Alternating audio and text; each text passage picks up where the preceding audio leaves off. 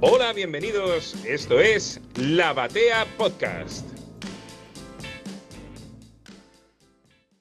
Bienvenidos a otro reprint de vacaciones invernales y en esta ocasión vamos a escuchar lo que fue una columna de El Niño Tommy Favero alrededor de la obra de Brian Michael Bendis en Marvel. ¿Lo escuchamos? ¿Cómo estás, Tommy? Bien, todo bien, eh, ansioso. ¿Qué elegiste para este, este primer envío? Bueno, vamos a arrancar con algo que es clave para entender cómo es que llegamos ahora en, Marvel, cómo llegamos al nuevo siglo con Marvel y es con el señor Brian Michael Bendis. El polémico Brian Michael Bendis, dirían en alguna cadena de noticias del cable. Sí, sí, sí. Eh, amado por muchos, odiado por muchos. Eh, siempre, siempre es producto de, discusión. Eh, muchas veces con razón ciertos, ciertos planteos. Otras veces para mí le, le pegan de más, pobre Michael. Para empezar, con Marvel en el siglo XXI, pasó algo en, los noventas, a fines de los noventas, que se vino abajo la industria. Mal, muy, muy mal. Y Marvel hasta presentó el, recurso de quiebra. Eh, estaba completamente en la lona, en la lona. Eh, hubo una, una fusión con, con Toybis, la, empresa que, producía los juguetes de, esa época de los 90, que si alguno tiene más de, de 20 largos, casi 30, seguro algún Toybis tuvo, si le gustaba Marvel.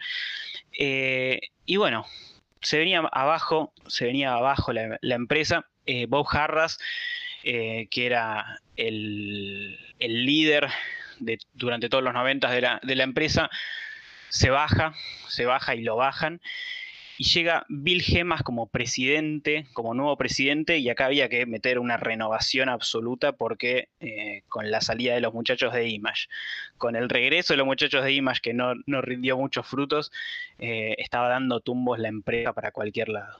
Y con la llegada de Gemas llega otro hombre que también le vamos a dedicar seguramente un, un, episodio especial, el tremendo Joe Quesada, ahí por los, por los principios de los 2000, como editor en jefe de todo Marvel. Eh, cuando llega Quesada, lo primero que hace es meter renovación por todos lados.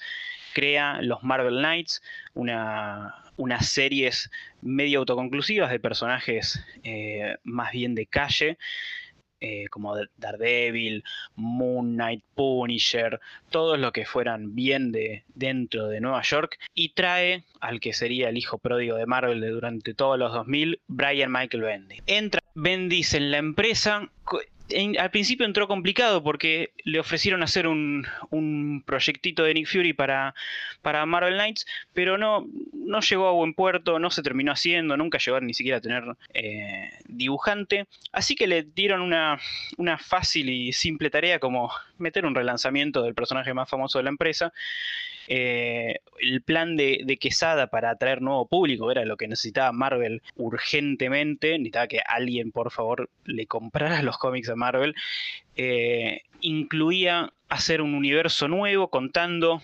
personajes eh, clásicos con sus nuevos orígenes actualizados.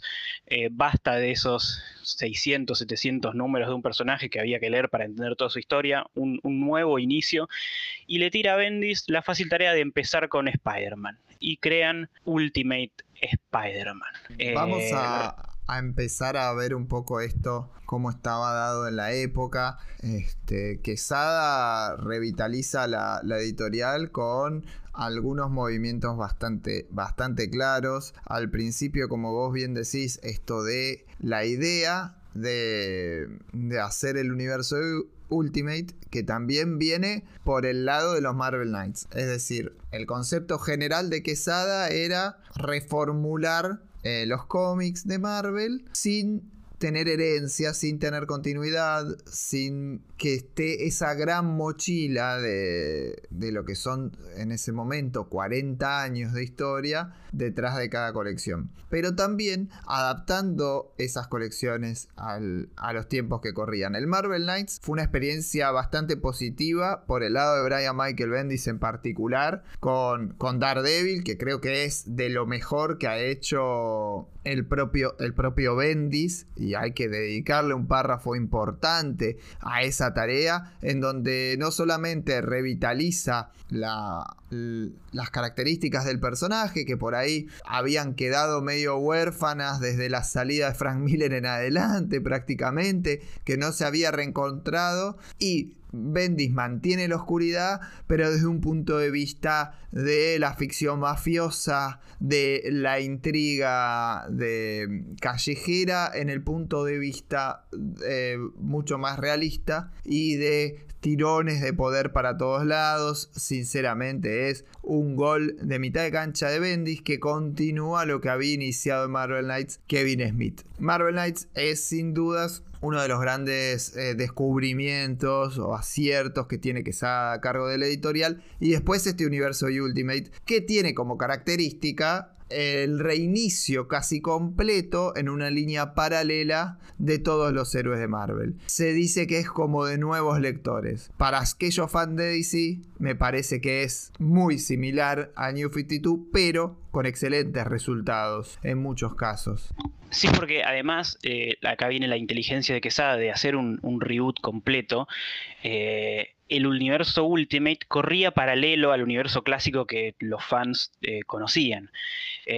Los, los, puntos de Quesada creando Marvel Knights, el universo Ultimate, después con la línea Max, es darle al público nuevo y viejo puntos de arranque fáciles incluso con el público viejo les tira un centro porque Bill Gemas antes del 2000 había metido los relanzamientos, eran todas las series tenían de vuelta número, números uno, eh, algo que después se, vuelve a hacer en el universo Marvel eh, mucho más adelante, y, y, Quesada cuando llega vuelve a traer la numeración clásica y el Spider-Man ya no iba más por el número 15, 20, 30, iba por el 550 y pico, que si bien para el público nuevo era algo complicado, porque para nadie debe ser fácil, eh, incluso me pasó a mí, empezar a leer un personaje que va por el 580 y pico, eh, ya te tira abajo la numeración de la serie, eh, sino que para el público clásico le tiraba el centro y decía, che, acuérdense que no me olvidé de ustedes, los personajes siguen siendo los mismos que ustedes conocen, pero para el público nuevo tienen esto, esto y esto para empezar a leer. Y el público nuevo además se encuentra con un perfil edgy, se puede decir en algún punto, arte que tiene que ver con los comienzos de los 2000, hoy nos parece vetusto porque han pasado 20 años, pero en ese momento era hipermoderno, era lo que estaba de moda, era lo que pegaba, gustaba. El peinado propio de, Peter Parker en esta, en esta Ultimate Spider-Man demuestra que estamos eh, hablando de un pibe que tiene 15 años en el 2000. La forma en que se viste, cómo surgen los problemas, cuál es su relación con, su entorno y los personajes secundarios, también está muy adaptada a los tiempos. Bendis realmente acá la pega. También la pega el, dibujante que lo acompañaba y que es eh, Mark Bagley y sin dudas una colección que dejó mucho. ¿Qué pensás que son los ejes principales que podemos entender o encontrar, perdón, en Spider-Man en relación a Brian Michael Bendis y a Bailey también, ¿no? Siempre el cómic es algo de coautoría. Bueno, eh, hasta el momento en que se unieron Bailey y, y Bendis, eh, el récord de issues conjuntos como, como grupo lo tenía Stan Lee Kirby con los Fantastic Four. Eh, llegó Bendis y Bagley y rompieron el récord con 111 cómics juntos. Que, para la época, o sea, para ese momento ya era, ya era increíble, pero para la época de ahora, de, de runs cortos, es más increíble todavía. Eh, y, la dupla esta la rompió mal. Eh, lo, principal de, esta dupla, además del estilo de, de que, que no era un pibe nuevo, no, era, no traía algo eh, algo increíble ni, que nunca se haya visto. ¿vale? Ya estaba trabajando en Marvel desde la época de la saga del clon para atrás. Así que venía venía ya de hace rato, pero lo nuevo era el entintado, el coloreado, ya venía un poco más lo digital. Entonces, si bien era Bagley, tenía un lavado de cara y no se parecía tanto al Bagley de, lápiz que, que, conocíamos por los, los cómics anteriores. Y Bendis le trajo a, a Peter Parker y a, Spider-Man ese sentido de, calle, de volverlo a los orígenes sin tanta rimbombancia de, clones y, ataques cósmicos y, cosas raras que se había vuelto tan, tan un, recurso súper utilizado en los, en los.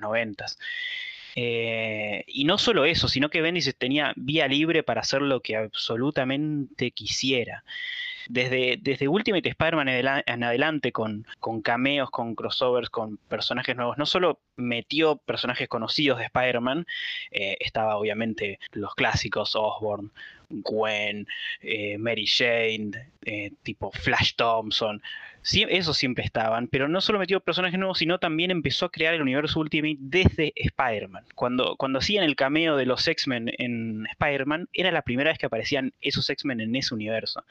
Y las caracterizaciones, los looks, los trajes, era todo creado con, con por Bendis y, Bagley, eh, y todo con un sentido súper moderno para ese momento. El universo Ultimate tiene muy conocidos a los Ultimates, que son los Avengers de, este universo, creados por Mark Millar y por y por el señor eh, David Finch. Después tenemos este al propio Mark Millar en X-Men. Está Fantastic Four, que para mí es de los que más cambiados están los Fantastic Four y los que menos hemos visto reflejos en, otros, en otras latitudes, porque los X-Men sí son muy conocidos y disputaban al mismo tiempo. Milan y Morrison eran los dos escoceses amigos que se empezaban a ser enemigos en relación a que estaban escribiendo este, paralelamente las colecciones de los mutantes. El universo Ultimate ha dejado un montón de aprendizaje, y digo aprendizaje porque a mí no me gusta, pero no, no me gusta visto hoy, ¿no? No me gusta con lo que, con lo que hoy lo puedo evaluar. Sí, en ese momento,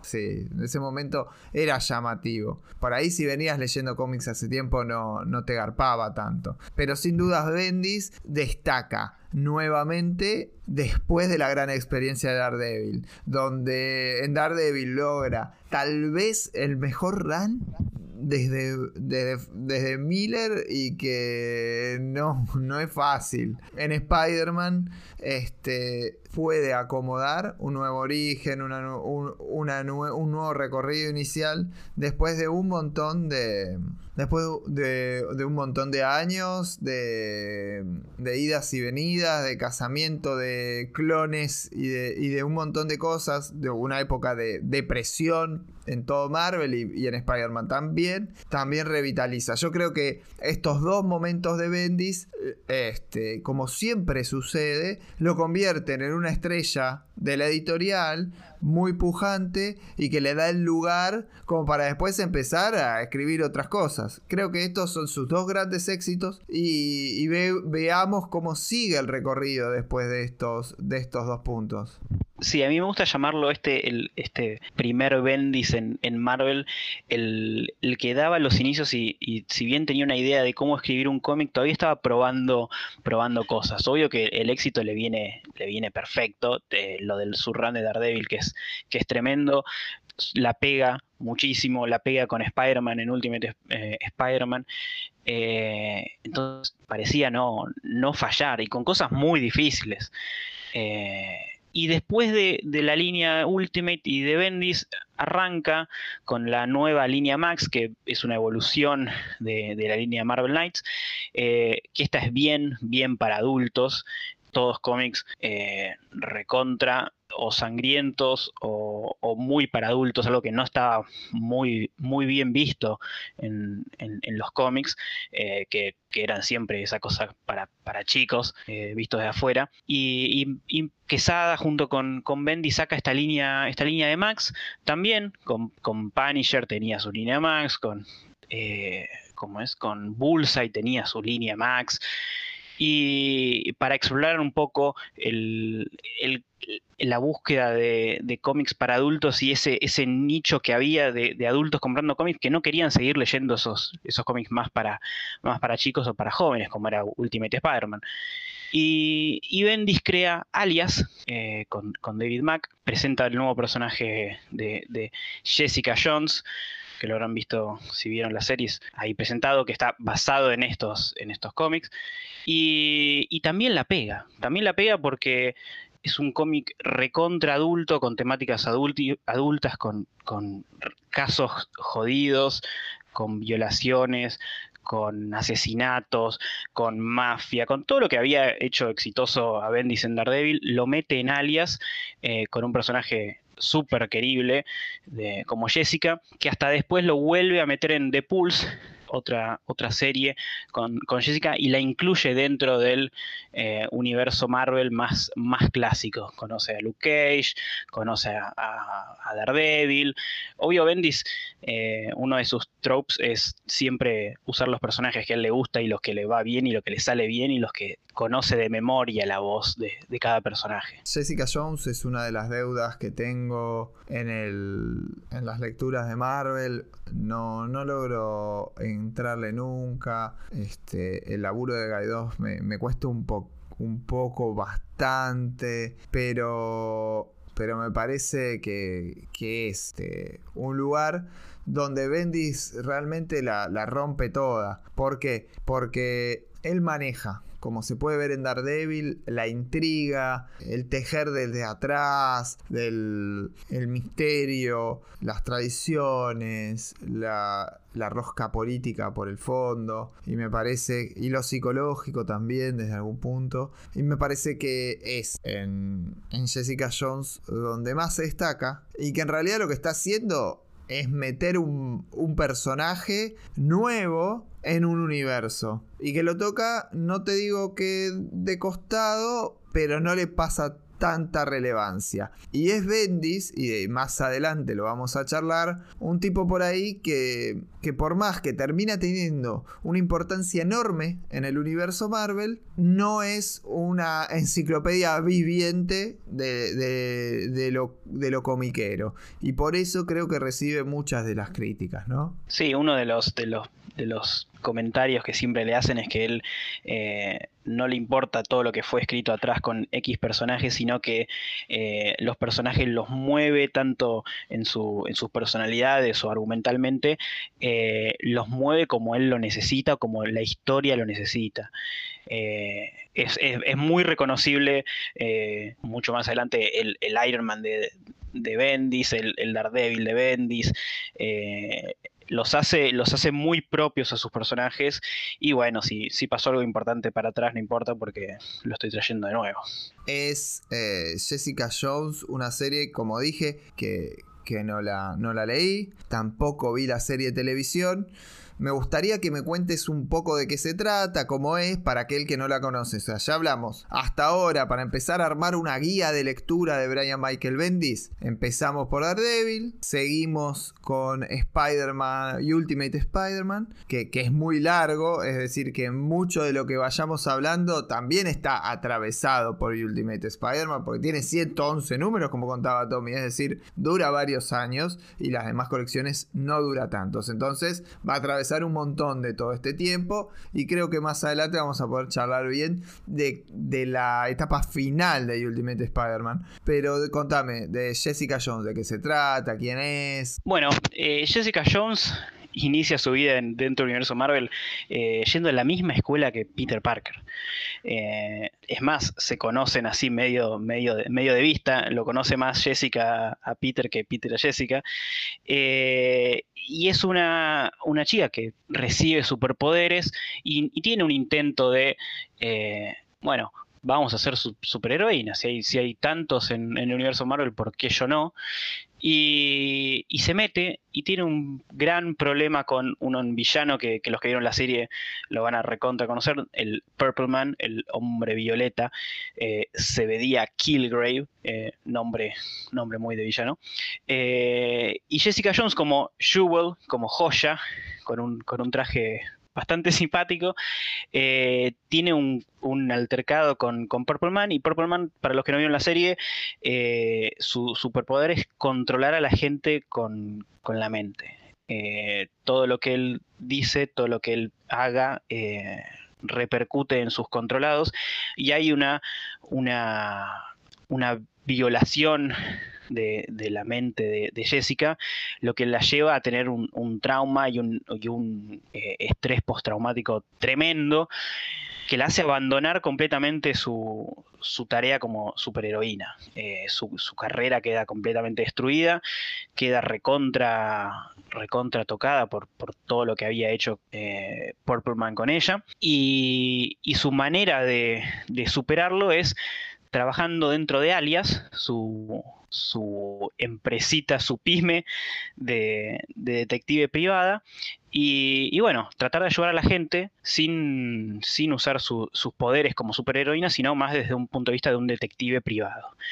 Eh, y, al mismo tiempo tratando de, llegar a fin de mes. Eh, así que dentro de la serie de Arias ves el origen de Jessica Jones, cómo, cómo se hace amiga de, de Spider-Woman. Eh, que es, la, gran amistad de, Jessica, y vas viendo a medida que va resolviendo distintos casos eh, cómo se va cerrando sus problemas con, con Purple Man y cómo termina conociendo a todos los eh, superhéroes dentro de Nueva York, de, las calles de Nueva York. obviamente Luke Cage está muy presente, Daredevil también tiene sus apariciones.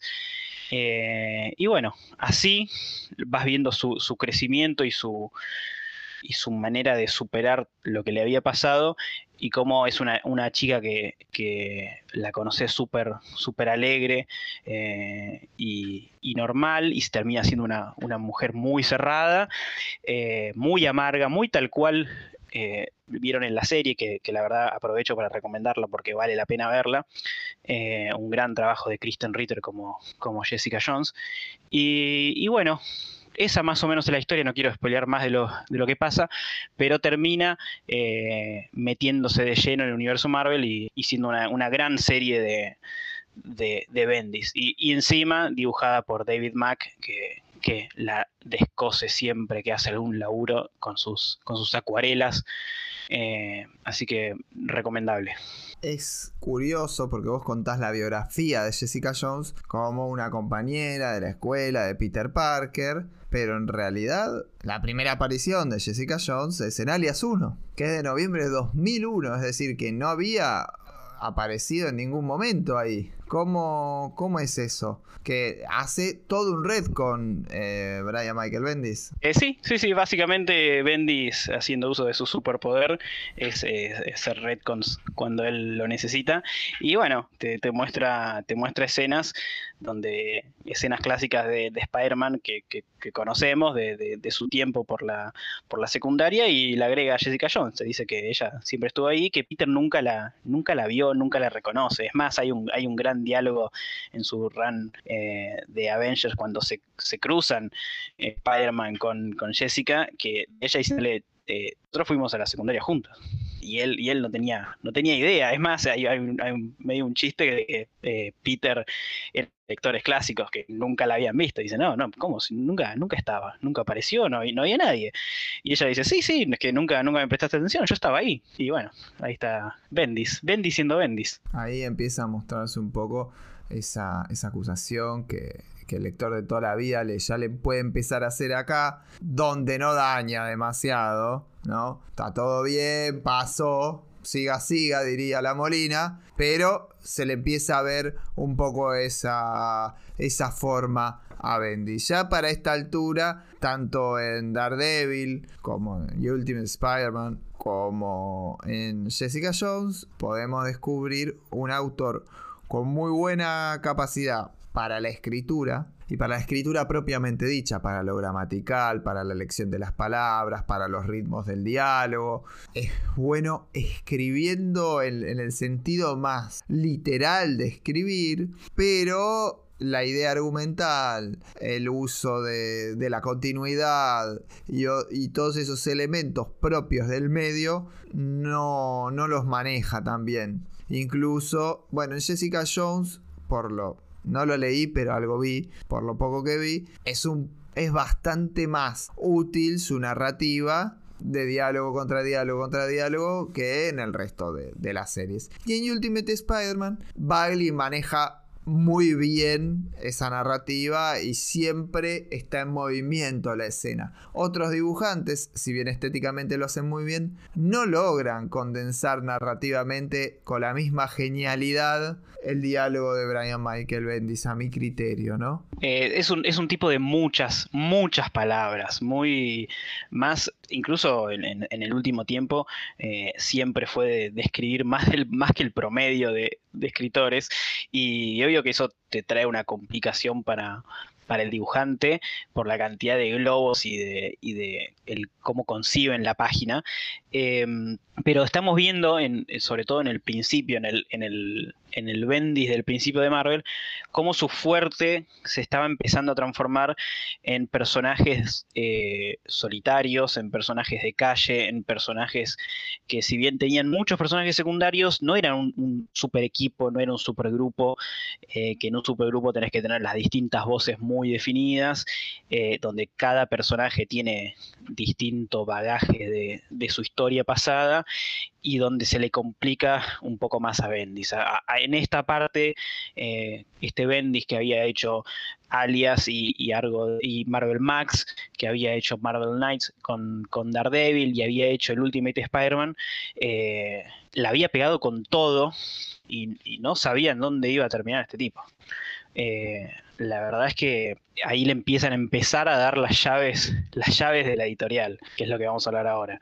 Claro, en ese momento la pega comercialmente, le va muy bien, y le va muy bien con lo mejor que él tiene, y esto es lo curioso. Y esta narrativa de él, de mucho diálogo, que, que va y viene la charla, creo que con, que con números más densos en contenido funcionaría mucho mejor, pero en esta narrativa descomprimida donde las conversaciones consumen muchas páginas, logra que se pierdan un poco los argumentos por número y es uno de los mejores ejemplos para entender eh, la narrativa descomprimida de hoy día. Si alguien este, viene desde el pasado y pregunta cómo son los cómics ahora, creo que, que Bendis es gran culpable de, de, lo que hoy tenemos, que es lo que se dice usualmente escribir para el TPB, que dejamos de tener números conclusivos que empiezan y terminan, que cuentan una historia. Jim Shooter estaría muy enojado por esto, y, y terminamos teniendo números que son capítulos de una historia de seis. Mm, a mí no me termina de gustar y cada día me gusta menos y cada vez me parece que tiene más que ver con el derrumbe de las ventas de las revistas y, que se empieza a caer un poco el modelo. Si bien es cierto que generalmente es lo comercial lo que, lo que genera que le vaya bien o mal al, al mundo de los cómics, creo que la parte artística tampoco está ayudando a que la revista siga teniendo realmente un valor. Después de Jessica Jones, de todas estas primeras etapas, como decías, le dan a Bendis las llaves del, dominio editorial. ¿Y por qué ocurre esto y en qué evento en particular? Bueno, después de todo esto, y va de la mano con lo que decís vos, de la forma en que cambia el cómic para vender, para llegar al público, más para el, para el TPB. Eh, le dan a Bendis, que a mí me gusta llamar al Bendis el Conquistador, como, como Kang, eh, porque Bendis va por todo ahora. Eh, en el 2004 le dan Avengers Disassemble. Avengers venía de una, de una racha complicada. Y se lo dan a Bendis para que, bueno, haga lo mismo que ya había hecho con el Ultimate Universe. Y medio como que reinicie, pero no, y dé un nuevo punto de partida para que el mundo de los Avengers, que estaba tan conflictuado, eh, arranque de vuelta. Y no tiene mejor idea que eh, matar un par de Avengers clásicos, junto con, David Finch, el, gran dibujante. Eh, mata un par de, Avengers clásicos. Wanda obviamente pierde el control, es medio un crossover que va agarrando todas las series importantes de Marvel de los, de los Avengers solitarios, Iron Man, Capitán América, eh, Spider-Man, Thor, todos empiezan a tener eh, muchos conflictos en este momento. Y bueno, eh, Bendis arranca con esto y, y eso da pie a una nueva serie, a los New Avengers. Eh, escrito por Bendy, ya basta, no le dieron más personajes solitarios, le dan eh, la carne fuerte de Marvel, con una variante que, era algo que no, no, se, no se solía hacer. Avengers tenían un grupo bastante cerrado de Avengers donde no estaban los, los pesos pesados de la editorial casi siempre. Eh, sí tenías a Capitán América, a Iron Man, a Thor, a, todos los Avengers clásicos, pero Spider-Man y los mutantes siempre estuvieron eh, metiendo más cameos que otra cosa. Sobre todo Spider-Man. Los X-Men estaban un poco más separados. Obvio que para el crossover todos se juntaban, pero los Avengers por su lado y los X-Men por, el otro. Em, llega Bendis y bueno, vamos a cambiar las cosas. Vamos a hacer que, Avengers se transforme en, el, en la serie flagship de la empresa, la principal, la que todo el mundo va a querer comprar. Y dice, bueno, vamos a poner toda la carne al asador. ¿Qué es lo más importante que tenemos en, en la editorial? Bueno, Spider-Man. Spider-Man a los Avengers. Wolverine, todo el mundo que quiere a Wolverine, siempre le va bien a Wolverine en ventas, personaje súper reconocidísimo, bueno, Wolverine a los Avengers. Y obviamente mete al Capitán América, a Iron Man, infaltables. Y también viene el, el, golpe de Bendis con personajes que él conocía, que ya había escrito y que él ya estaba muy cómodo, y mete a Luke Cage y a Spider-Woman esta alineación nueva, obviamente que los más eh, fanáticos de los Avengers eh, le va a parecer muy raro y van a ser reacios a, que les guste esta, esta alineación, eh, porque son solo dos Avengers clásicos, los demás son todos nuevos eh, y encima aprovecha y mete a un personaje nuevo, poco conocido, que, ya había tenido su serie eh, antes, pero eh, no le había pegado mucho, a The Sentry. Tenemos en la etapa Avengers de Brian Michael Bendis tal vez lo más polémico de todo, de su de sus runs y de su, y de su trabajo en Marvel, o donde empieza toda la polémica y, además de esta inclusión de Wolverine y Spider-Man como principales inconvenientes, creo que, con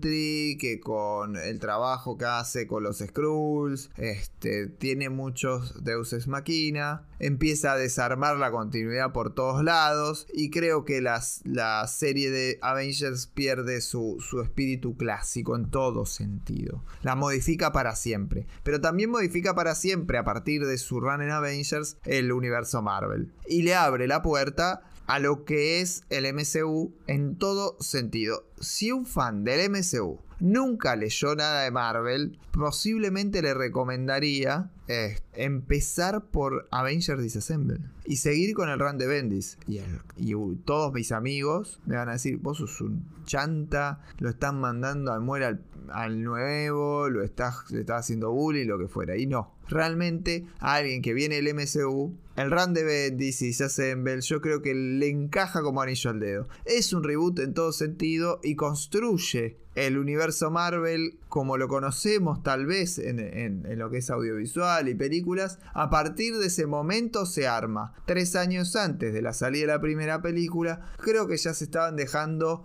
migas de pulgarcito por todos lados y es el momento para entrar. No tengo la menor duda y en gran parte por eso encaramos esta columna. Tommy es muy fan del MCU, es bastante más joven que yo y, creo que, que, nos puede llevar por este camino de entender que van 20 años del siglo XXI 15, 16 de Disassemble y que son un montón. 60 años de Marvel es casi un tercio. Entonces empecemos a pensar que, hay que apoyar la idea de cómo es el universo Marvel hoy en los cómics de, la misma época. Y creo que realmente funciona y si la tengo que comparar, las comparativas, las comparativas, las comparaciones son odiosas, pero nosotros las amamos. Y, y creo que si lo tengo que comparar con DC, gran parte de cómo fueron los resultados en uno y otro lado tiene que ver con cómo se siguieron los cómics del 2000 y, poquito en Marvel y cómo se quiso cambiar todo para generar el DCU con el New 52. Si hubieran armado el DCU alrededor de los cómics de 2000 y pico y 2000 y piquito, estaríamos hablando de una realidad completamente diferente. Creo que es uno de los grandes aciertos del MCU, descansar en algún punto en los cómics y tener un diálogo constante. Eh, no, solo, no solo todo eso, sino que Bendy llegando a, este punto y, dándole las llaves del reino para que empiece a hacer lo que él quiera, a partir de este momento en adelante son casi 10 años donde todos los eventos eh, y todas las cosas importantes del universo Marvel vienen de algo anterior. Eh, si bien todo terminaba saliendo para el, para el Omnibus, para el TPB, con, que, mucha, mucha gente lo va a odiar, pero son, son eventos que, que salen cada seis meses salía un evento, cada tres meses había un evento, un nuevo status quo, eh, pero todo orquestado por Bendis, e incluso en los cómics de hoy en día siguen haciendo referencia y siguen haciendo cosas eh, porque y por lo que había escrito Bendis en ese momento. Eh, Avengers Disassemble, como decís vos, es un impecable lugar para empezar a leer Marvel eh, moderno y, no es raro que empieza y matan a tres Avengers eh, clásicos. Muere Hawkeye, se muere Visión y se muere Ant-Man. Así, ¡pum!, en los primeros dos números. y no es, no es raro de tiremos abajo la mansión, literal, porque se viene abajo la mansión Avengers, para construir sobre eso eh, el nuevo futuro. Una, un lavado de cara de todo el universo. Y bueno, démosle a este tipo que, más o menos la tiene clara con, el tema de crear un universo y que él decida más o menos para qué lado vamos. Y, así pasó. Eh, a partir de ese momento, salvo Civil War, eh, todos los demás eventos importantes estuvieron a cargo de, de Bendis todos. Eh, y siguen teniendo eh, causales de lo que pasó en ese momento ahora. House of M eh, es clave para entender los mutantes en el, en el 2020 y, y, es del 2005. Nosotros tenemos una editorial que pasa a estar normada por los eventos crossover y no por las series regulares. De esa forma tenemos mini películas porque se trata de eso. Los eventos son argumentos para películas, se usen o no se usen, y las series regulares son más series de televisión y creo que ahora con el Disney Plus y, las series que están saliendo entramos en esa dinámica, definitivamente. Pero bien, los eventos son argumentos de película de algún modo, son grandes situaciones, grandes desafíos que pueden llegar a cambiar todo y una película con una aventura cotidiana, con vencer al villano de turno, no tiene mucho sentido. Así que yo creo que también viene por ahí la mano. Y también observemos cómo Bendis, o sobre las ideas de Bendis, o las obras de él, es que se estructura lo que son las series de Marvel en Netflix. Luke Cage es un personaje que revitaliza a Bendis. Como dijimos, Jessica Jones, quien lo crea. Daredevil, que fue guionizado por Bendis y que muchas de las tramas de él o el tono que, le puso Bendis se ve en la serie. Iron Fist es hermano de Luke Cage, pero también que ingresa de algún modo en la, en la temática, en la idea. Es decir, Bendis es el dueño espiritual de, todo lo que es el, el universo de series de Marvel bastante disfrutado por de, de, series de Marvel en Netflix, bastante disfrutado por el público. Y me interesa mucho este tema de los eventos. Ahora se viene Secret Invasion, que es uno de estos eventos. Exactamente. Eh, Bendis en esta, en esta seguidilla de eventos que, los arrastraba y, tipo, en sus series regulares eh, empezaba a poner las migajas del evento, eh, así se sentía como que el evento no había salido de la nada, ni que había sido impuesto por nadie, sino que si querías saber cómo, iba a cómo llegamos a ese evento, bueno, tenías que leer los, la serie de Avengers de, de Bendis. Eh, Bendis le da el, futuro y el nuevo inicio a los, a los mutantes con House of M. Eh, crea a los Illuminati, a un grupo que eventualmente calculo que lo veremos retratado en la, en la pantalla grande o, chica si, si, es Disney más, eh, una que, nunca había sido eh, contado para Marvel, eh, las principales cabezas de cada, grupo superheroico se juntan para ver, para tratar de, de solucionar problemas a nivel cósmico o, dentro de la Tierra eh, antes de que ocurran, muchas veces de maneras poco ortodoxas. Eh, Richards de Fantastic Four, Iron Man, Capitán América, Pantera Negra, Namor, Doctor Strange, eh, Javier representando a los, a los mutantes. Eh, y eso, incluso los Illuminati terminan dando inicio a World War Hulk, el, siguiente gran evento de Hulk, que no está escrito por Bendis, pero empezó en una serie de, de Bendis. Que también quiero aprovechar para resaltar el laburo de la editorial y de los editores, porque esto, esto es para pensarlo en el, ahora, es una tarea tremenda por, por, cómo estaban comunicados, por cómo estaban eh, relacionados, interconectadas todas las series y todos los eventos. No es un laburo eh, fácil cuando te das cuenta que hay distintos editores para distintas series y donde todo tiene que eh, estar perfectito. No hay, no hay chances para que pierdas cinco años desde que pones algo en un cómic y el evento salga cinco años después. No, no, no sirve, no te, no te da, no te reditúa. Eh, Quesada y, y, los editores metieron también un laburazo acompañando a Bendis para que todo esto saliera bien. Y después de todo esto, el tipo empieza a crecer y a ir ganando lugar en una y otra y otra serie de la editorial hasta tocar prácticamente todos los personajes. Por eso es que él termina conquistando absolutamente todo. Se termina llevando toda la editorial puesta a Brian Michael Bendis. Desde tener series este, de televisión basadas en lo, donde él más fuerte era, hasta llegar a, reacondicionar otras series que venían de, series de, de, cómics, ¿no? Series regulares, reacondicionarlas, hacerlas parecidas a las películas, o sea, el tipo hace todo el laburo, es increíble eso. Y, y tenemos, a ver, este, eventos House of M, of M, Secret War, Secret Invasion, Jordan Rain, Illuminatis. Después tenés a, a Siege, que es asedio. Eh, también podemos. ¿Me estoy olvidando de alguna? Eh, faltó Secret Invasion, que, iba, iba, a contarlo ahora, eh, que también va a ser visto ahora en una, en una serie basada en, en, su evento en, los cómics. Secret Invasion da también pie a otro gran cambio universo Marvel. Básicamente los, los Skrulls atacan la Tierra. Eh, em, Tony Stark era el, era el, nuevo capo de, de Shield, suplantando a, Maria Hill, que venía de suplantar a Nick Fury.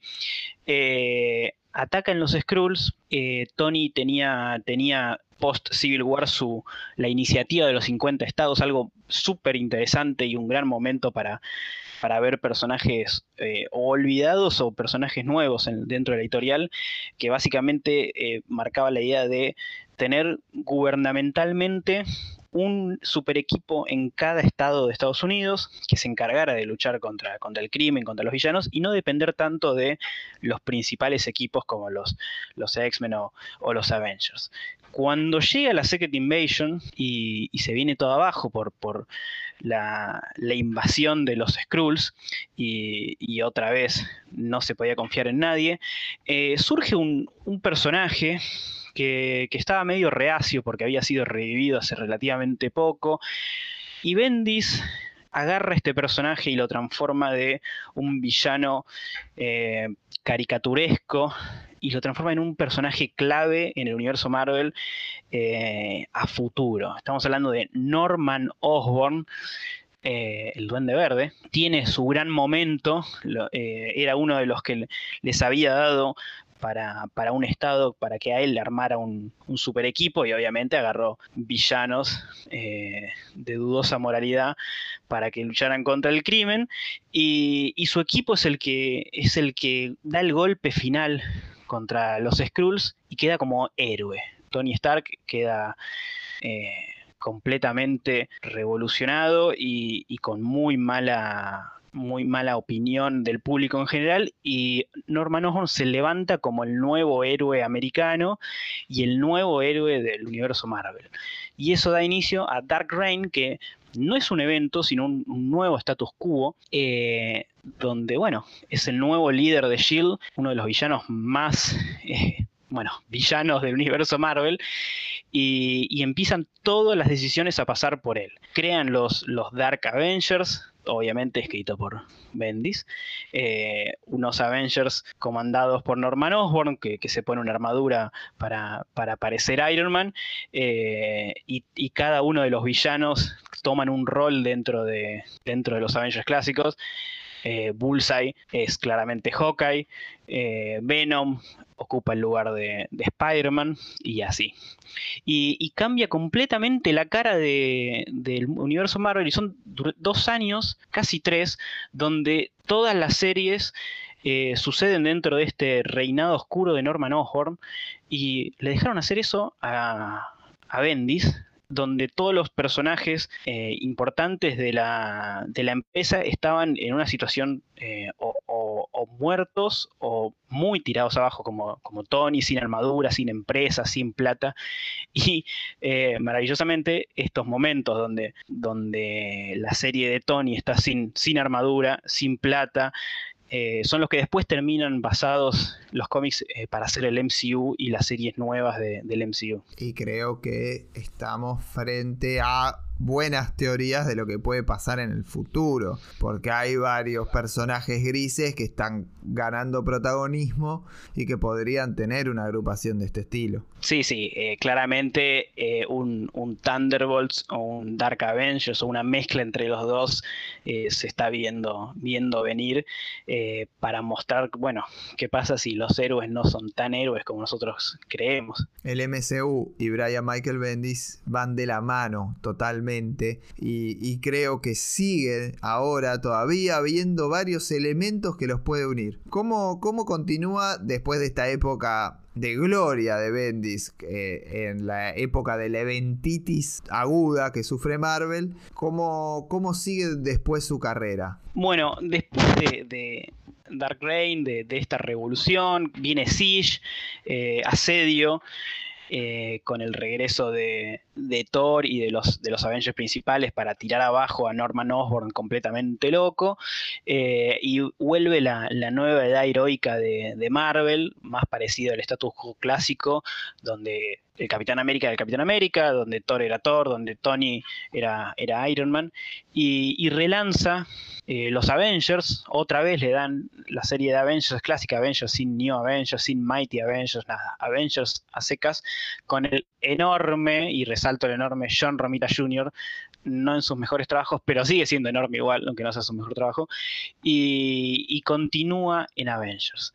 Pero acá viene el gran cambio, donde uno pensaría que después de, todo lo que hizo antes le dan un, respiro. Eh, lo van a correr un poquito, pero le van a dar otra cosa importante en la editorial. Le sacan eh, los Avengers, le sacan los, los macroeventos y los crossovers eh, de la editorial, pero le dan el universo X-Men para que haga lo que quiera con el universo X-Men. llega Bendis a los X-Men eh, también en un momento complicado, donde, donde quedaban muy pocos mutantes, producto de algo que él había hecho, que era House of Men, quedaban 120 y pico mutantes vivos, donde Cyclops era, era perseguido por, por el gobierno y, y le dan paralelamente la serie de Uncanny X-Men y la serie de All New X-Men, que acá viene otro gran acierto para los detractores de, Bendis, donde Bendis no tiene mejor idea que traer, y acá es donde se complica, a los X-Men clásicos de los 60s, de, de, las primeras apariciones de los cómics de Stan Lee, eh, traerlos a la modernidad. O sea, literalmente los sacan, los secuestran del pasado y los traen al, presente. Y ahí empieza su serie de All New X-Men con Stuart Immonen. Y bueno, se arma despiole. Imagínense a los fans cuando vieron de vuelta a la joven Jean Grey, a, a Bestia sin, sin el, pelo azul, eh, a Cíclope quinceañero casi, eh, se volvieron locos. Voy a decir algo que me va a ganar muchos detractores. A mí me encanta esta época de los X-Men.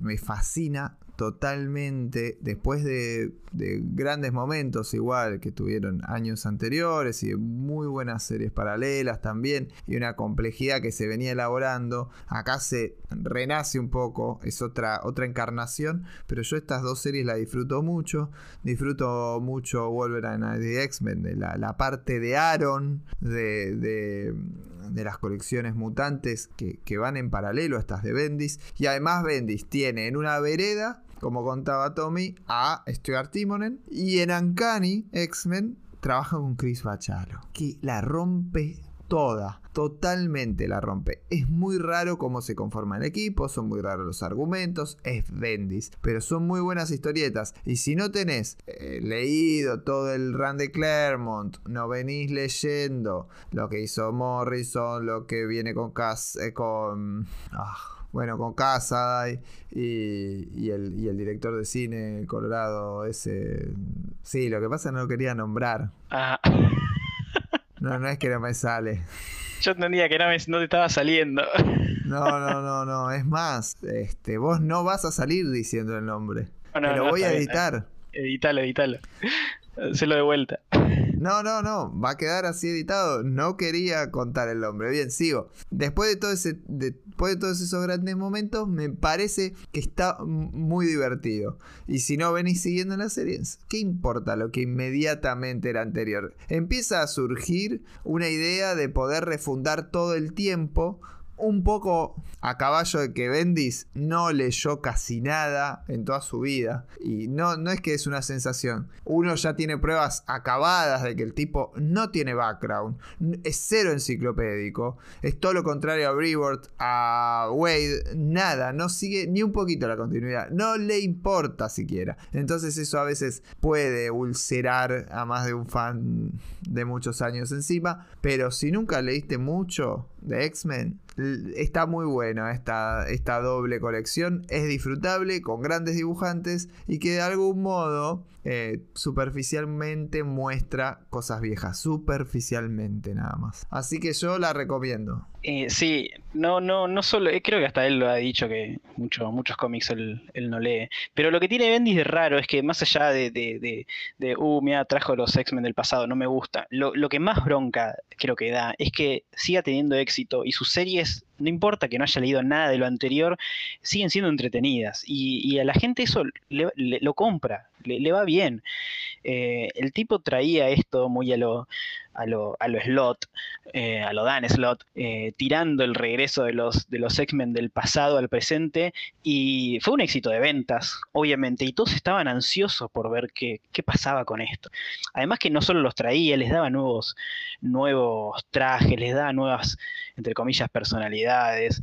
Eh, los metía de lleno en el universo Marvel, no es que estaba separado, tipo, todos sabían que, bueno, hay dos cíclopes. El, chiste, el chiste durante esta época era hablar de, Scott y preguntar cuál. El chiste no de los lectores, sino el chiste dentro del mismo universo Marvel eh, que usaban los escritores era, era eso. Entonces le da, le da mucha vida eh, lo que hace Bendis al universo, al universo Marvel. Bien, y después sigue el tipo, porque hasta ahora es lo que me parece que estaba tratando era de completar, de hacer bingo. Eh, sí, sí, sí. Eh, estaba tachando todo lo que, lo que ya había trabajado y muchas cosas no le quedaban. Y acá pasa algo, hermoso por, por las casualidades de la vida, es que sale la película de Guardianes de la Galaxia, éxito rotundo del MCU, un acierto tremendo de James Gunn, eh, de Kevin Feige y, compañía, la rompe toda y Marvel al revés esta vez diciendo, bueno, si la película le fue bien, vamos a... Si, si, Bendis no fue la película, que la película vaya a Bendis,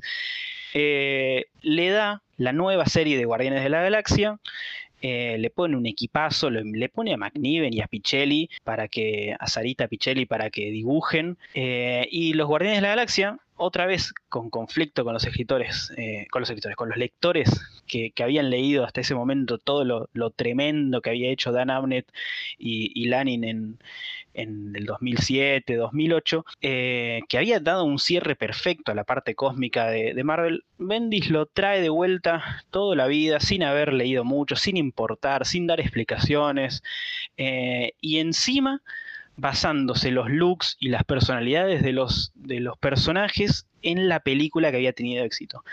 Obviamente que para, la gente que le importan los números y el marketing es, algo completamente lógico. Si a la, película le fue, eh, le fue muy bien de esta manera, que el cómic simula a la película. Pero para los lectores clásicos, que eran los que habían bancado los Guardianes de la Galaxia, Nova y todos los eventos cósmicos de ese momento, fue un baldazo de agua fría. Y, peor que tardó como casi un año y medio en intentar explicar cómo es que habíamos llegado en este momento, cómo es que Star-Lord estaba vivo cuando había muerto, cómo es que había regresado del cancerverso después de luchar contra Thanos y qué había pasado. Así que fue, fue un, un gran momento para lo cósmico, porque regresan los Guardianes de la Galaxia de la mano de Bendis, pero eh, muy complicado para los, los lectores clásicos, pero increíblemente le va bien. También es un éxito de ventas, también tiene varios volúmenes, también puede hacer lo que él quiere, mete crossovers con los mutantes. Eh, la verdad que eh, incluso para mí, que soy un fanático de lo cósmico, sigue siendo muy entretenida la serie y tiene muy buenos momentos, pero es Bendy, mucho, mucho no se podía esperar, la verdad es muy recomendable. Bueno, tampoco es que Guardianes y, y toda esta idea tenía tanta historia, me vas a decir, bueno, Annihilation, pero Annihilation está inventando también toda una nueva mitología para, para la cuestión cósmica y los guardianes. Entonces, me parece que en este caso, el tipo termina haciendo una serie que va muy con la película. Otra vez, si te gusta el MCU, te va a gustar la serie de Bendis de Guardianes y no le vas a sentir el ruido. Y, y, el, y Annihilation no, no es que, oh, qué historia que tiene. es muy concreta, es nueva. Bueno, vale. Es una serie de cómics que no tiene continuidad. Agarrarlo a Bendis como que no tiene continuidad, como que va con, el, con, con, lo que es lo audiovisual y creo que te vas a quejar bastante menos del tipo. Compralo en TPB, no te compres los numeritos porque te vas a querer matar. Y creo que te vas a quejar bastante menos. Y si sos que venís del MCU hacia Marvel, creo que es constante decirte agarrarlo porque lo vas a disfrutar. Sí, sí, o sea, el único que le va a hacer ruido es el que venía leyendo Aniquilación, Aniquilación Conquista, War of Kings, War of the Realms, Thanos Imperative y todo el eh, arquitectural increíble laburo que había hecho Dan Abnett y Lanning con, con, lo cósmico que le da un cierre, que es algo concreto de arranca acá y termina acá, y post eso Marvel no hizo nunca nada hasta que salió la película de, los Guardianes de la Galaxia. Para el que viene de haber visto la, película de los Guardianes de la Galaxia, es como eh, arranca perfecto.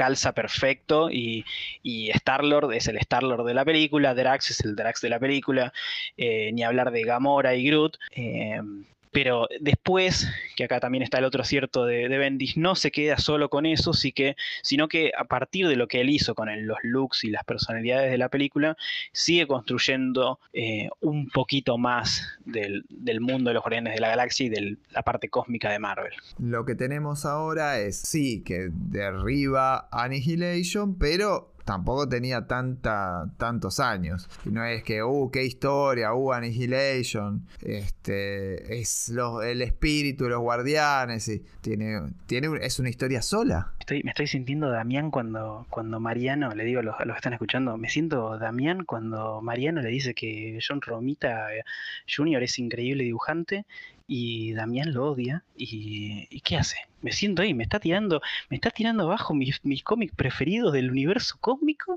Me está diciendo que es una historia corta. No, seguí, Mariano, seguí, continúa, continúa. No, no, solo que te digo es que no tiene, no es que, que es algo histórico. Ah, no, porque 40 años de continuidad. También se lo saca de ningún lado prácticamente. ¿De dónde sale Annihilation? De los Guardianes de la Galaxia. No, de Nova, de la serie de Nova, papá. ¿De dónde va a salir Annihilation? Pero... No, ni... ¿Me entendés a lo que voy? Sí, sí, sí, sí. Sale, es una, sale es una gran odisea que, que ocupa una gran cosa editorial y que uno diría, che, van a sacar una serie de guardianes, sáquenla sobre Annihilation. No es culpa de Bendis esa decisión editorial. No, no, más vale, no, por eso digo que no es culpa de Bendis. Eh, por eso hasta resalté que Marvel nunca decidió continuar nada post Abnett y Lanning. Se fueron ellos dos y quedó olvidado eh, durante varios años la parte cósmica, eh, tanto lo que sea, Quasar Avenger, Avengers, Quasar Guardianes, Beta Ray Bill, los Kree, los Skrulls, todo, toda esa parte quedó olvidada hasta Bendis con, con, la película, que, que es algo de, de fanáticos porque es claramente un acierto darle a Bendis al, principal escritor y el que siempre vende bien, darle una serie a partir de la película, que fue un éxito con los personajes eh, tal cual la película. Imagínense que si alguien termina de ver la película y quiere ir a la comiquería a comprarse un cómic de lo que acaba de ver y se compra eh, Los Guardianes de la Galaxia de Abnett y Lanning, dice, che, pará, ¿qué, es esto? ¿Por qué Groot habla? ¿Y, qué son estos trajes? ¿Y qué está pasando? Eh, ¿por, qué, Drax habla, habla tan bien y, entiende las metáforas?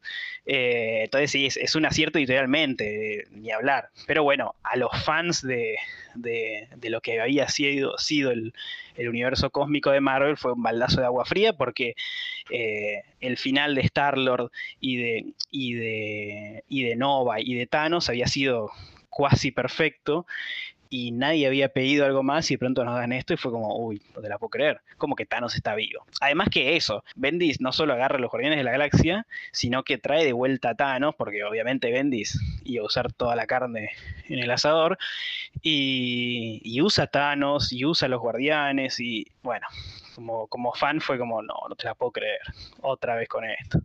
Pero eh, me tengo que, tengo que decir chapó porque el tipo le hizo muy bien. no, fue que duró 12 números y, fue cancelada porque le fue mal en ventas, no, al contrario, duró un montonazo. Así que fue, un acierto. Y además, por otro lado, si al cómic de superhéroes y de las Big Two de Marvel y de DC les está yendo mal en ventas, es por no seguir las películas, es por no seguir el modelo del manga anime que va uno al lado del otro, que una cosa alimenta a la otra, sino porque el fan del MCU se, acerca a los cómics y dice, ¿por dónde carajo entro? Al fan de las películas de DC, de las series de CW, al de las series de CW sobre todo, ¿por dónde garcha entro?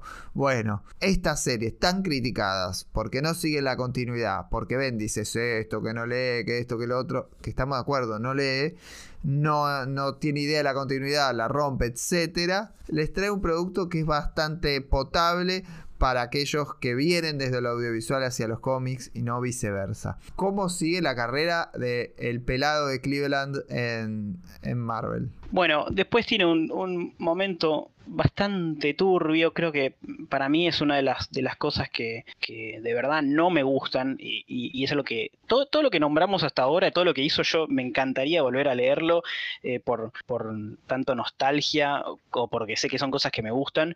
Eh, les encuentro su, su, su valor y, y, su, y, su, y su parte interesante del universo Marvel. Pero acá llegamos a un punto donde hace un evento que la verdad es ultra olvidable, que es Age of Ultron. Sí, sí, igual que la película, Age of Ultron, eh, que tiene todo lo que mucho no me copa dentro de unas historias. Una historia súper complicada para entender, con idas y vueltas, con retcons, con no retcons, con viajes en el tiempo, con muchos Ultron, muchos números. Eh, no sabes si es un crossover porque pasa durante un montón de series o si tiene un evento con una, con una columna vertebral propia. Esto es súper olvidable.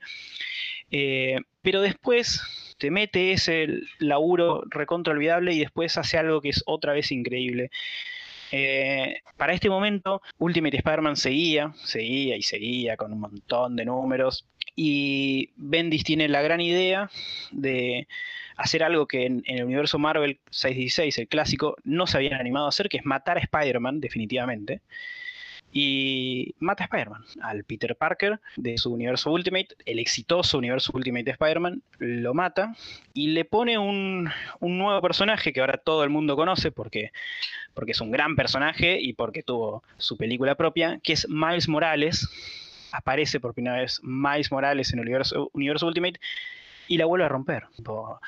Eh, si lo que la gente pensaba que iba a bajar las ventas porque no era más Peter Parker Spider-Man, eh, un gran, parte del fandom se volvió loco porque eh, no solo habían matado a Peter Parker, sino que su reemplazo era un, pibe afroamericano que nunca había salido en ningún cómic, o sea que era una creación nueva, nada de clon, ni Ben Reilly, ni, ni nada de lo que el, el fan promedio de Spider-Man conocía, y la rompe. La rompe otra vez, un éxito en ventas y le da otra vez un respiro eh, y, un, nuevo aire al universo Ultimate que, ya estaba medio como en el final, después de tantos eventos y tantas manos que pasaron.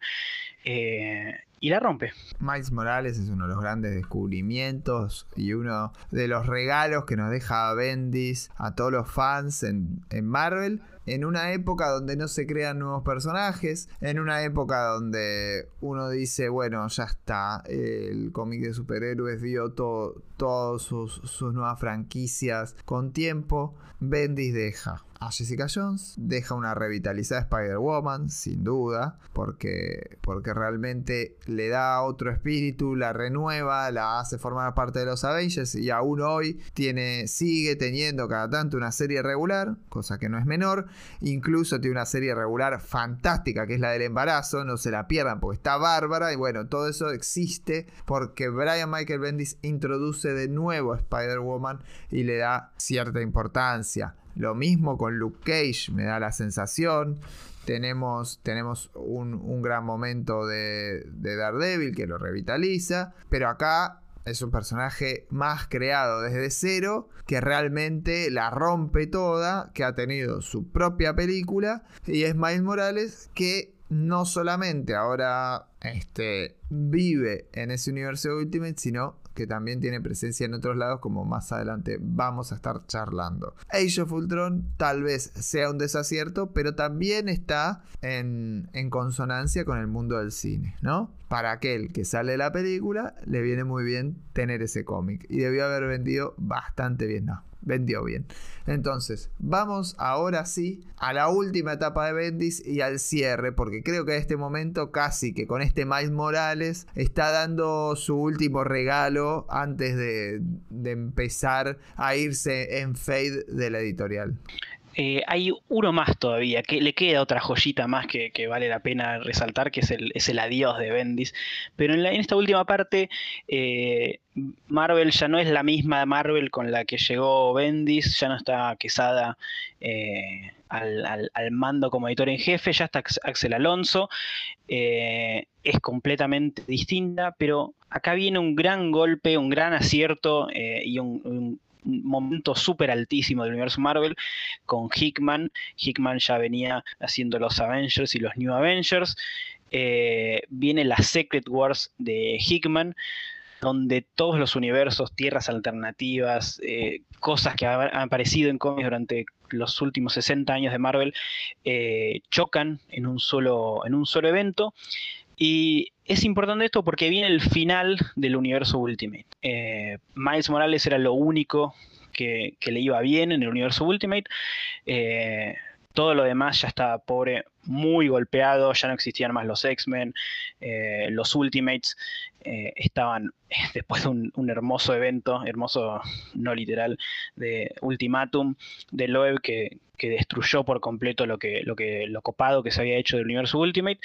Eh, llega el fin del universo Ultimate y, y, Bendis tiene la suerte de que su personaje, el personaje que había creado eh, para el universo Ultimate, logra cruzar de universo y se vuelve un personaje regular del universo clásico. Post Secret Wars se crea una sola tierra, un solo universo, algo que los de DC podrán reconocer.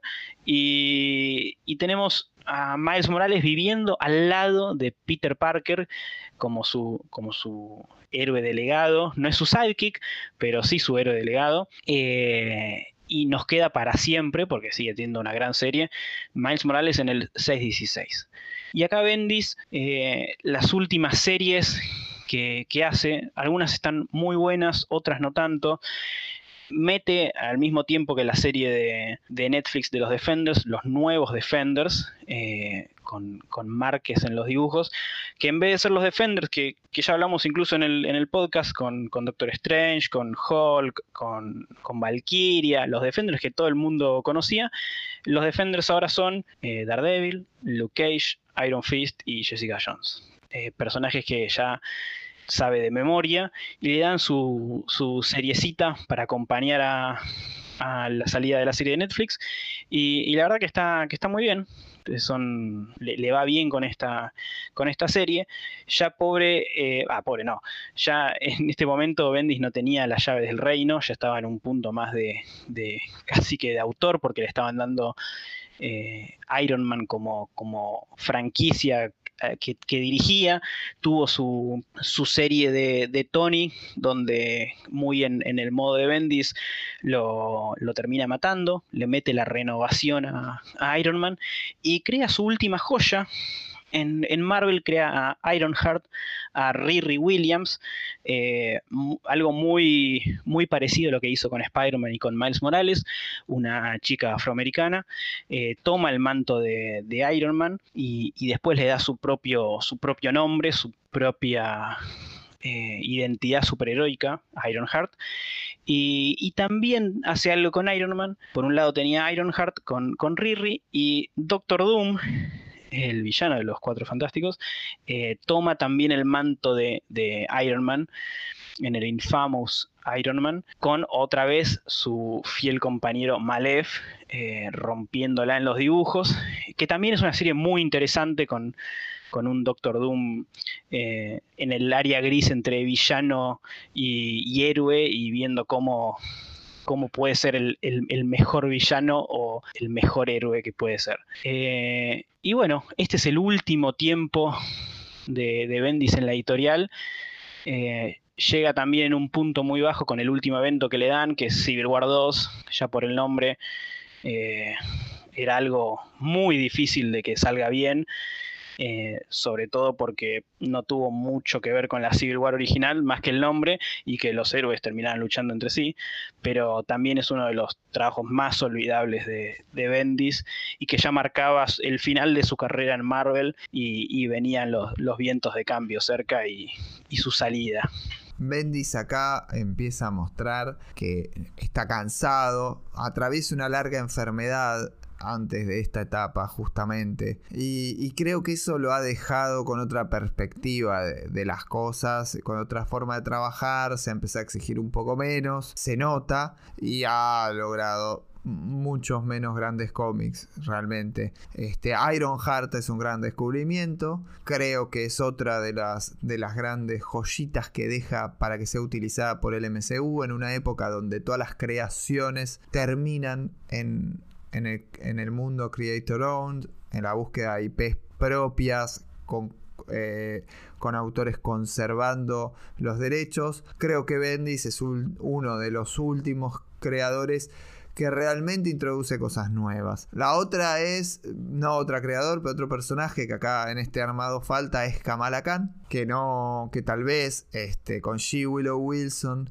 no pertenece a una autora que sea tan prolífica fuera, fuera de esta creación en particular. Este, no tan prolífica como Bendis, además, o como otros, otras y otros guionistas que, escriben mucho más. Pero bien, es Bendis casi el único que está creando nuevos eh, personajes que supongan nuevas franquicias. Realmente, yo es otro de, los grandes reconocimientos que les doy. Siempre voy a, mencionar a Germán de Sector 2814 cuando, cuando en un podcast de héroes dijo que, que le le llamaba mucho la atención cómo los, los autores eh, empezaban a leer cómics de chicos y, tenían ganas de, llegar a estar escribiendo o dibujando en estas editoriales que los hacían soñar en ser historietistas y cuando llegan y se ponen la camiseta de, Boca, de River, este, de Independiente y de nadie más, no, de San Lorenzo también. Y, y cómo hay cuando llegan y logran jugar en esa primera, después se quieren ir y les cagan con los derechos y los creator own y las IP propias. Entiendo que ellos trabajan y quieren su dinero, pero realmente esa pasión es como que la ven perdida. Y es difícil de entender desde el punto de vista del fan y del lector. Es Bendis quien eh, rompe esa grieta y, realmente logra dar creaciones. ¿Tendrá un mejor contrato de los demás Bendis? Nunca lo voy a saber, pero el tipo siempre se rompe la cabeza para meter nuevos personajes, hacer su propia quintita. Hoy tenemos a Bendis en DC Comics y, y nos mete a Naomi como un nuevo personaje que le da lugar a la Justice League. Entonces vos decís, tan difíciles fracasa ¿eh? en DC Bendis. Es un fracaso rotundo, no es el ámbito para decirlo, pero sí, si se lo veía cansado y gastado en Marvel, en DC Comics, choca a la Ferrari. Pero metió un personaje como Naomi. Siempre tiene esa inquietud. Sí, y creo que también tiene la suerte de que él sabe más con, su renombre, porque las, creaciones que hizo fueron más al. No, al final de la carrera, porque, porque sigue trabajando, pero que hice al final de la carrera en Marvel, eh, donde le dieron esa, esa libertad que, es bastante complicada, obviamente, por la cantidad de personajes nuevos, que no es algo común, eh, sobre todo cuando eh, la teoría indica que si vos haces un personaje nuevo y haces una primera aparición y, haces un lanzamiento de X personaje, se va a vender bien porque es una primera aparición. Entonces, mínimo, no te digo que una serie de, regular o una serie de 12 números, pero probar cosas nuevas o personajes nuevos con, con cinco cómics eh, no puede ser tan malo en términos de número como para no darle la chance a los autores de que hagan eso.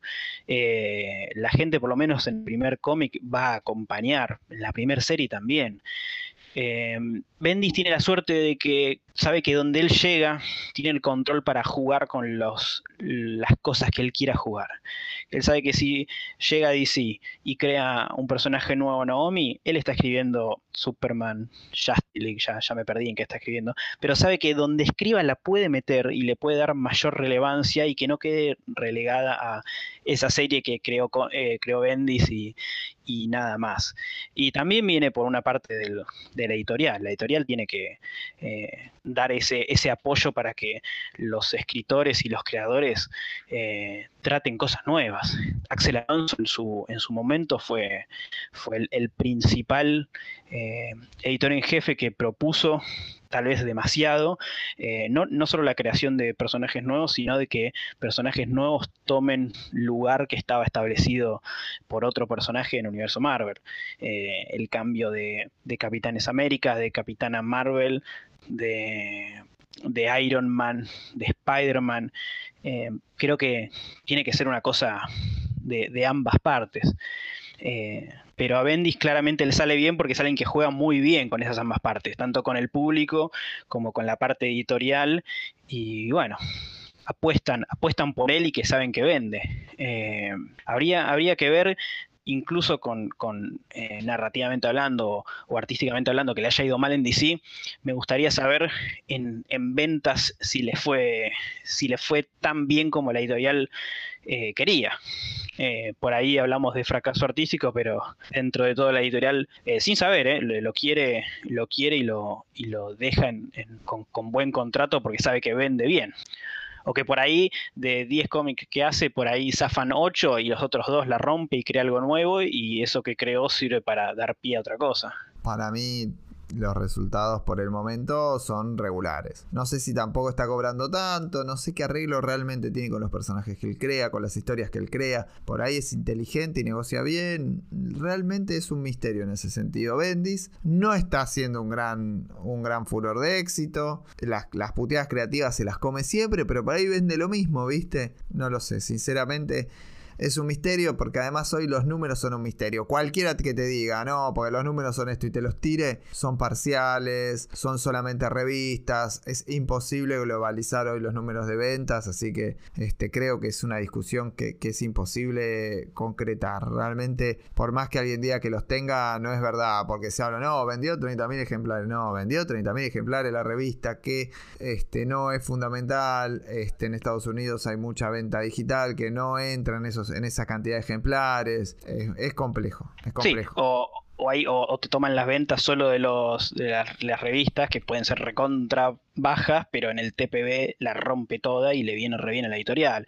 Eh, yo casi siempre, eh, antes me daba, le daba mucha, mucha bola los números de, de Comicron o de donde se podía averiguar los números estimativos o no tan estimativos, pero después la mejor manera de saber si, si vende o si le va bien a X serie o X autor es ver cómo continúa. Si, si siguen dándole trabajo a esos autores porque más o menos vende bien, y si la serie sigue saliendo es porque porque tan mal no le debe ir. Marvel y DC mucho eh, están en un lugar donde no, no, tienen la, la, chance de que pierdan plata en ciertas cosas y en ciertas series y darse el lujo de que no sea redituable. Particularmente ahora está en Justice League y está haciendo checkmate. Está en dos lugares que tienen mucho más que ver con, con su forma que, que lo que era antes, que eran las franquicias históricas de Superman Action y Legion of Superheroes. Eh, Legion of Superheroes. Eh, realmente mm, hoy creo que está más en su ámbito. También me da la sensación que fracasó bastante porque se le achicó un poco el espacio para, para trabajar. Eh, no, no le están dando mucho, mucho espacio a lo que eran sus series propias, como sí al principio, por ahí tampoco la sigue teniendo tanto. Creo que se, se, acotó bastante lo suyo. En, en, DC está teniendo menos series lo mismo, así que bueno, está en una, en una etapa bastante bastante más humilde de trabajo y hoy es un guionista más. Ya no es una estrella creo que le pasó el cuarto de hora, como quien dice. Eh, y es raro que cuando, cuando por lo menos yo me enteré en su momento que, hacía el paso de Marvel a DC, que caía en DC con todos los laureles, con eh, contrato de exclusividad, con agarrando series importantes, todos lo vimos por lo que había escrito en Marvel, que, que era natural que empezara a escribir Batman o, las series de, los personajes de calle de, DC. Y, le dieron Superman y ahora que se va que se va a ti, digo, no es, no es el momento de intentar darle, ya que la estrellita, sí, le pasó el cuarto de hora, pero por ahí te puede sorprender.